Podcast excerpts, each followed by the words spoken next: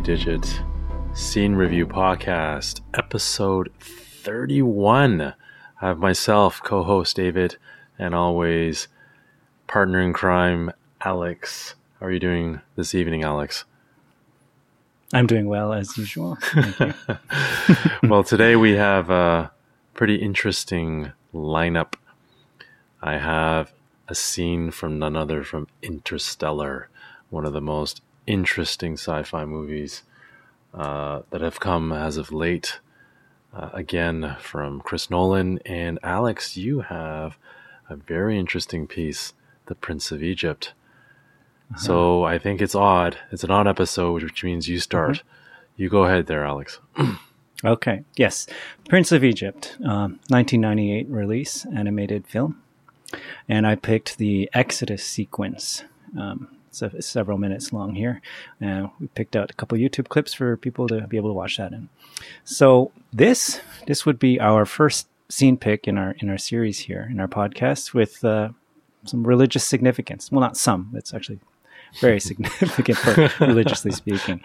Uh, so the, the gist of the Exodus story is, is really well known in Western society, so I'm not going to rehash that. Um, it's it's an event of undeniably of great importance in two world religions, at least uh, Judaism and Christianity, um, and whose membership together it really comprises over a billion people. Even even if we conservatively estimate that as to a moderate percentage of those who self-identify as, as religious, it would still come up to hundreds of millions. So a lot of people. Is, is, yeah, a lot of people. Are, this has to do with a lot of people and what they what they believe. And what I like to to do in life is just try to see things from from other people's perspectives, and especially when their perspectives are, are very different from my own. Right, I, I just kind of get myself out of the comfort zone a little, where it's not just um, mm-hmm. staying in my bubble and, and echo chambers and, and that sort of thing on the internet. I try to challenge a little bit and say, okay, yeah, this this, this forum or this subreddit or whatnot, it, it, it uh, differs in my from my beliefs a little bit. But so what? How do they argue stuff out? What do they say? And that, that kind of thing interests me. Um, so in the Exodus event, we have a story of a people who have finally escaped from from literally over a century or about a century and a half of slavery. Uh, so generations upon generations of of suffering, um, and they escape, as the story goes, by way of uh, supernatural help from God. Uh, they're finally liberated and free, and no matter what one's personal religious convictions are, or whether you believe the Exodus event actually even occurred in history in any form, if you just try to put yourself in the shoes of this ancient people, I believe anyway, you'd you'd be deeply moved by just imagining what might have happened in this event. I mean, personally, I, I know I am watching these scenes. I'm moved. Mm-hmm. So, it, you can't talk about these this sequence without talking about the song "When You Believe." Mm-hmm. Um, written some credits here, written by Stephen Schwartz, um, who did the music and the lyrics for, I believe, all the film songs. Uh, I didn't quite dig in, but I think that's that's my understanding. Fil- overall film scoring for the film is by um, the uh, inescapable Hans Zimmer. He's also the guy that does Interstellar, which we talk about later. Inescapable so... is a great word. I like that. uh, and he just won. He just won the Oscar, by the way, for the, 20, the Academy yeah. Awards. Inescapable okay. is the right yeah, word. this guy, ubiquitous. Yeah. so and it's funny because I didn't even mean to pick this be- because of him. I just, he just randomly happened to be there, and like I said, he's, he's hard to avoid. I think in this industry, he's just done so much stuff. So yeah, continuing uh, the pop version of this song, sung by Whitney Houston and Mariah Carey, which of course are powerhouses at, at least in in that era, uh, the uh, late '90s, early 2000s. Um, so and the song was really quite popular at the time. It won an Academy Award for Best Original Song me personally, I, I really like the song. I, I found it, I find it even catchy. It's memorable. It's got it's a, a nice song. melody line. It's interesting. It's a great song. And, and the different from the pop uh, arrangement. I like the arrangement also, or, or, even more perhaps, the one that's heard in the film. Mm. Um, it has a bridge sung by a, uh, a children's choir. Um, and then after that, the chorus is is reprised with in sung by like a full adult choir, and it's just really a nice epic sound with the orchestra and everything. The children's choir is singing in Hebrew, uh, and apparently the lyrics from this that part of it were taken from a song uh, in the book of Exodus, chapter fifteen, which itself describes the Exodus in song form. So, I mean, I Cool. didn't look up the exact uh, Hebrew lyrics, but that's that's what I had. That's pretty cool. And you know, actually, just going to interject quickly here. Mhm. I had to do a double take, but is Michelle Pfeiffer the singer in the original film? She, it it looks- Uh, I I have I to look it up, but I think I I think, think she, she, did was. probably sing sing her lines. Yeah, That's incredible. uh, of Like, the I of the couldn't character. believe that. Yeah, it's quite something. And just you know, I love Michelle Pfeiffer. Right, I, love think her. character was um, Zipporah, which was um, Yeah. Moses' wife, uh, in, in in seen in this in this scene. Well, the cast but alone on that- is crazy. Yeah, I was. Like, yeah, I was Sorry, actually go just going to fire off a few names. Yeah, because there are many stars in the cast. I was going to get to that. Where I mean, just really quickly: Val Kilmer, Michelle Pfeiffer, Sandra Bullock, Jeff Goldblum, Patrick Stewart, even did Seti, the father of Pharaoh Ramses, it's Danny everybody. Glover, Steve Martin, Martin Short. Yeah, it's just It's every Quite every something. major actor actress of that time period, music and or film, was in this. It, it kind of blew me away. You know, it's funny when you picked this, I, I kind of forgot about this film, and to many in many for whatever reason, I kind of forgot the song too. But as soon as the song came in, it was like, okay, yeah, yeah, yeah. I remember the song pretty vividly. It was a it's quite quite unforgettable. Like even up to now, Unforgettable. it's- we're talking It like 24 years ago. Yeah, yeah, huge at the time. Like it just filled the airwaves in a big time way. And as you Mhm. said, Mariah Carey and Whitney and Whitney, Whitney, there is no yeah, other. the late the late Whitney Houston. Yeah, yes, that there is no other. Right. So. hmm mhm. Yeah, and just even overall speaking, uh, a little more bird's eye view, but I, I, I liked almost every song in this film actually. So Mhm. hats off to, to Stephen Schwartz. I, I really um, I'm impressed with the, the just the him doing is the compositions in terms of in, Yeah. from that perspective, right? It's just um, and even they're they're catchy just even from a, a you know general audience perspective without even getting too analytical. Like the, most of the tunes, like particularly the um, the beginning song, which is um, Mhm. deliver us and i wanted to, to make a comment that, that after the in this in the sequence of that i picked towards the end here after the red sea closes up and the, the israelites are concluding their escape from the pursuing egyptians at that point where they're they're like all relieved and they're just this is the moment that okay they, they finally escaped and wow yeah their their, their pursuers are, are, are gone and they can they can actually just move on. The orchestra is actually reprising that first song Mm. uh, deliver us and, the, and with the lyrics of deliver us to the promised land Mhm. right? And so it's a it's a nice tie-in if it, it's it's very very subtle right? Because there's no lyrics at this point. It's just the orchestra's kind of noodling through the, uh, the the melody line and if you if you would remember that melody And it's like oh yeah that's the thing and that now here they actually are being delivered so that was Right. quite neat Yeah. No, it's uh, it's funny because uh, not funny. Uh, you mentioned before that Lion King is one of the. We did this in a previous podcast. How it was one of the Mhm. last few, uh, last few, one of the last films that was done um, animation before they got into the 3D stuff, and this may be the last one.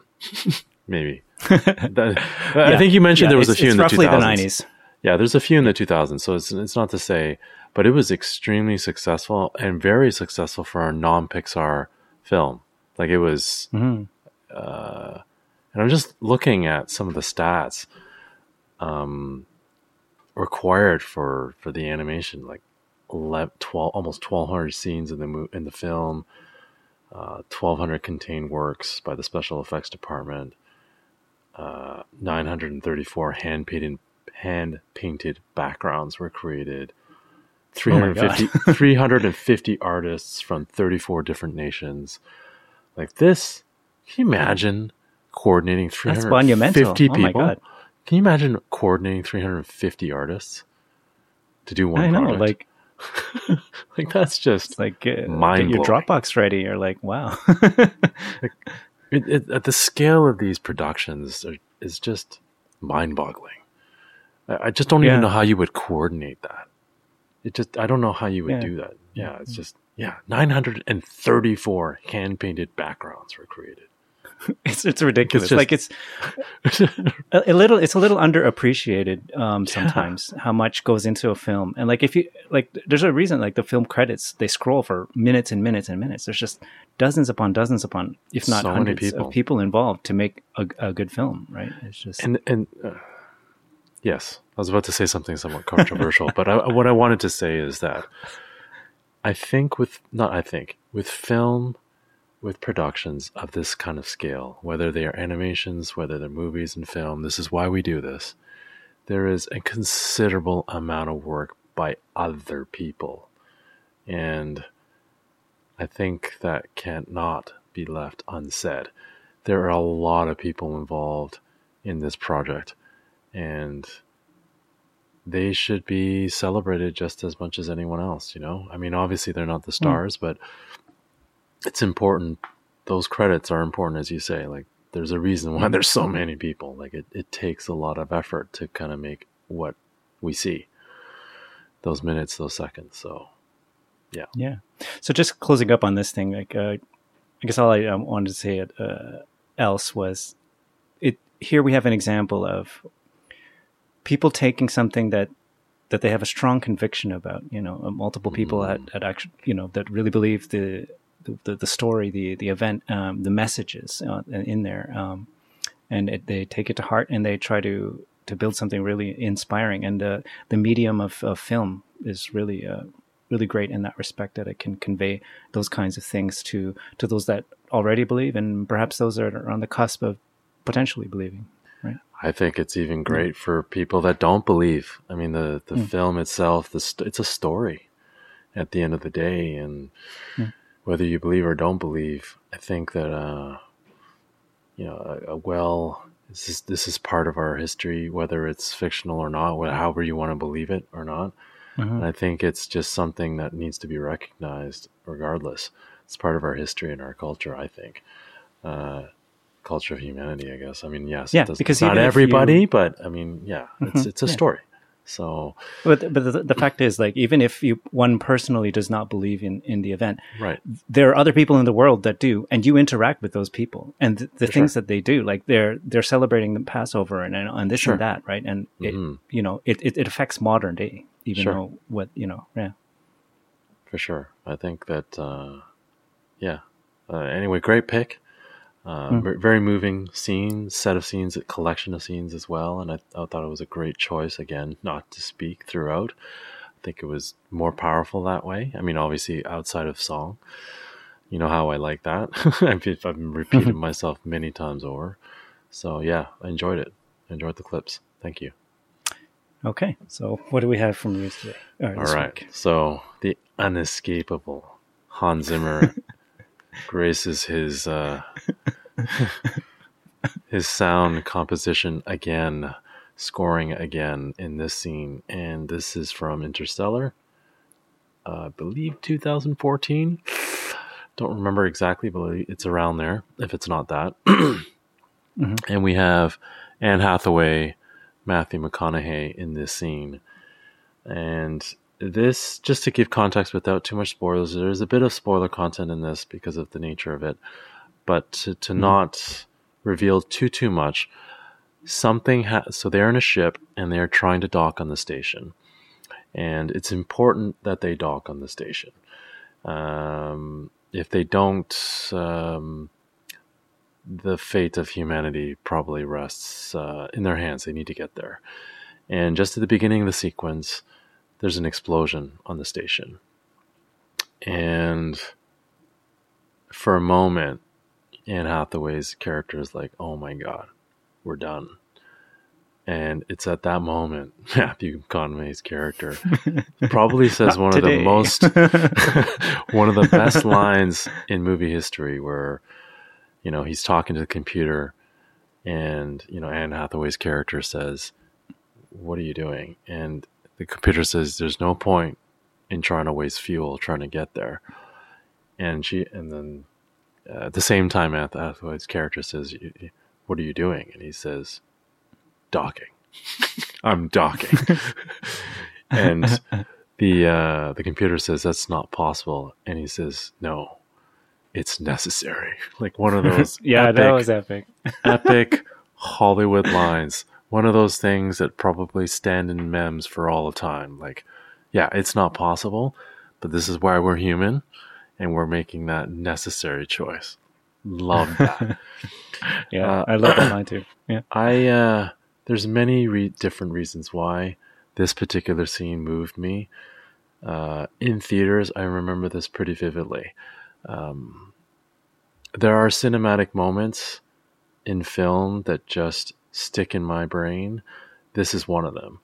It was an absolutely amazing scene. The soundtrack was freaking blaring in the theater. the full resolution of that sound was going full notch. I remember it very well, and it's just that organ. It's that.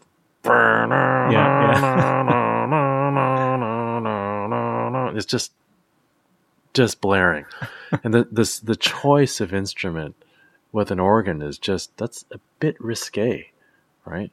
It's not normal, but um, you know, there's this theme of time in Interstellar, gravity and time, which is, you know, there's a, I don't know if you know this, Alex, I don't know if you've seen this film, but uh, there was actually a scientific discovery that came out of this movie. They act, they were able to uh, visualize what a black hole looks like. That's that's kind of one of the epic breakthroughs. This is just a scientific breakthrough that came from the movie. So it, it, it was a very much, you know, Chris Nolan spent has spent a lot of time trying to be true to the science. Now that all said, for this particular scene, I'm going to say this right now. It's probably pretty unrealistic like this, for this to happen in real life. The the docking procedures in real life, they take not minutes, they take probably hours. The precision required is ridiculous, and for you to spin alongside the station and have to worry about 3Dness, that was kind of yeah. going through my head. But at this, for me, it was just, this is crazy. This is freaking awesome. What he's trying to do, and I remember the very, and this goes gets into why this moved me so much. I remember the very first times where, when I remember in high school when I was taking physics, one of the first principles I, I it, it was an aha moment was this concept of relative velocity. How the fact that uh-huh. when you're driving in a car beside someone else that's parked, it's at rest, it's right beside you, and the only other time is if you're at you know driving at 100 kilometers an hour, 60 miles an hour, and you're next to each other. There is no difference. The relative velocity is zero at that point. And so for this, obviously, the angular velocity is the same. He's trying to match the station with Yeah, the ship, yeah. and it just kind of blew me away. I mean, it it it was true to the science, but unrealistic. But that's okay. It's movies, right? And that's what I like about it. It stretches reality a bit to make it more dramatic, which is fine, right? Space is boring in real life. It's really freaking boring. Have you ever see, have you ever seen have you ever seen uh, the SpaceX docking sequence like in real life? It's like hours for them to just it's all automated now, which is kind of cool, but it's just like it's not it's not exciting. But he's taken this concept, made it a, a movie moment out of it, and it was just ridiculous. So I'm going to stop here because I think Alex, I'm gonna I want to get your thoughts on this. Yeah, yeah. Actually, those are ex- almost exactly the words that, that um, went through my head. But the two words were, "That's ridiculous." when I saw this, I, I'm like, okay, well, let's, let's watch him. Is he really going to do this? And as you say, uh, there's just physic in terms of the physics. There's just several ways this can go wrong. Like Yes, probably yes. a, a, quite a double-digit number of them in just Right. the the raw geometry of it, three axes of lim- linear movement, right? And then the rotational uh, Yes. on each of those axes, and then uh, you know how what thrusters do they have on that, in, in order to be able to correct? Okay, if we're two degrees off, what do I what do I Right. in order to Right. blah blah blah, right? And so okay, but it's like you say, it's film, and, and film is we go to it for entertainment. And if you know Angelina Jolie or or you know Vin Diesel can can do whatever in a in a sports car, why not? Let, let's let these Right. guys do it in a in a space sports car. Right. right. Right. Yeah. Right. mean, so yeah, so there you know the you have the, the, the camera zooming in and then and, and the thing there's like three three degrees three seconds or whatever he's saying he's counting Yes, down yes. to getting closer and closer and then he finally lines up the things okay all right now that we've got this axis lined up i'm gonna go do the thing and, Yeah. and vertically say okay well great that they, they made it and i can imagine i mean i haven't seen the film but i can imagine that this is towards the end so all the build up of up to that point with the, the dramatic explosion and everything and then to, to come to this scene and then finally actually die you know at the at the very end of the youtube clip you have anna hathaway just kind of like collapsing ah we Yeah. made it kind of thing It was Great, pretty cool, yeah. actually. Yeah. I mean, I think some some nerds were starting to, because I think he, he says analyze spin, and he and I think the computer says 67 RPM, and there's there's a whole like Reddit stream, a couple of Quora answers to the math and whether it makes sense, and how if you you do the math and technically speaking, the G forces are too much. There's no way they would be able to stand it. But then people started analyzing the actual revolutions per second in the film itself. And if you take Mhm, that mhm. into account, then it's too low. Then there was another Reddit response. Anyway, I think it's just great people are thinking and talking about Mhm. it. To me, that's just the movie did its job as far as I'm concerned. By people Hmm. having to to try to to see if the math makes sense or not. Yeah, on that So- point, it's a little odd to me um, because you know we had uh, what was it contact where they were they were doing something with also with like a pulsation or Mm. something happening over Mhm. time. So with this one, it's a little odd to me that they wouldn't have just gone and looked at the, their own footage and, and found out exactly how many RPM it was because that wouldn't actually be that hard. Uh, but I want to, you know, because if 57's uh, under, and I, I have a sense of because whenever we're doing music, right, um, 60 beats per minute, that's just literally one per second, and people Right. have a natural uh, sense of how much how fast one per second goes because uh, for me anyway i the, the example i always try to call in my mind is people counting down at new year's 10 Ah, nine, right. eight, and that's that's how I get the feel of what 60 BPM is. So if whenever Right. I look at a metronome thing and I don't have like a marking on the music and I don't have a metronome with me, um, which is pretty rare because I have it on That's my a phone. nice But anyway, yeah. Think So if I that. if I if I if it's at 90, I go well that's um, 50% faster than 60, and I and I just kind of feel it out that way. Cool. Anyway, so yeah, it shouldn't shouldn't have been too hard for them to figure that out. But um, it's what was I going to say? Uh, I lost my thought. But anyway, yeah, about about the realism. But definitely, yeah, it's people you know thinking about it, and calculating, and yeah, I think uh, it's just funny. is what it is, I guess. Yeah. Yeah, and of course, the inescapable seems to be the key word here. Hans Zimmer, I just uh, a tremendous piece. Again, it's very simple too. Alex, I will show uh, share with you a guy who I think is one of the most talented YouTuber uh, pianists. Uh, he's classically trained, but he does covers, and he does this song, and it's incredible on the piano. It's incredible. Like he mimics uh, Nice. the song to a T, and he's he's phenomenal. And he's a, I think he's a Korean, I think he's a Korean YouTuber. Anyway, I'll I'll share it in the notes. I think it's it's phenomenal. like Nice. But yeah, it did stick out to me the uh, the choice of the organ. It's like, wait, is that an organ going? Mm. it's like, okay, cool, interesting. Pretty and risky. It, it worked. Mm-hmm. Yeah. it worked though. Yeah. Yeah, So anyway, that was a pretty good week. Pretty good selections there. A little different, Yeah, but yep. at the same time, Hans Zimmer keeps showing up, so we're gonna have to we're gonna have to kick him out. Gonna, gonna have yeah, choose have things have without like a, a Zimmer filter or something. Yeah, we need a Zimmer filter for sure. Anyway, so that, that was great. As always, folks, if you have suggestions, uh, please contact us. We'd be happy to follow through with those um, suggestions. And that's a wrap. 31 and counting, Mr. Alex. Hopefully, we'll do a bit more. Yes. Thank you, everyone, for uh, staying, sticking with us all this ride, and we'll uh, see you in the next one. Take care, everyone. Thanks for listening. You can email us at scenereview at 20digit.com and find us on YouTube by searching for 20 Digit Productions. And we're 20 Digit on Twitter and Instagram. Note that our website and all our online IDs are spelled with numbers 20DIGIT. Thanks for listening to the 20 Digit Scene Review Podcast.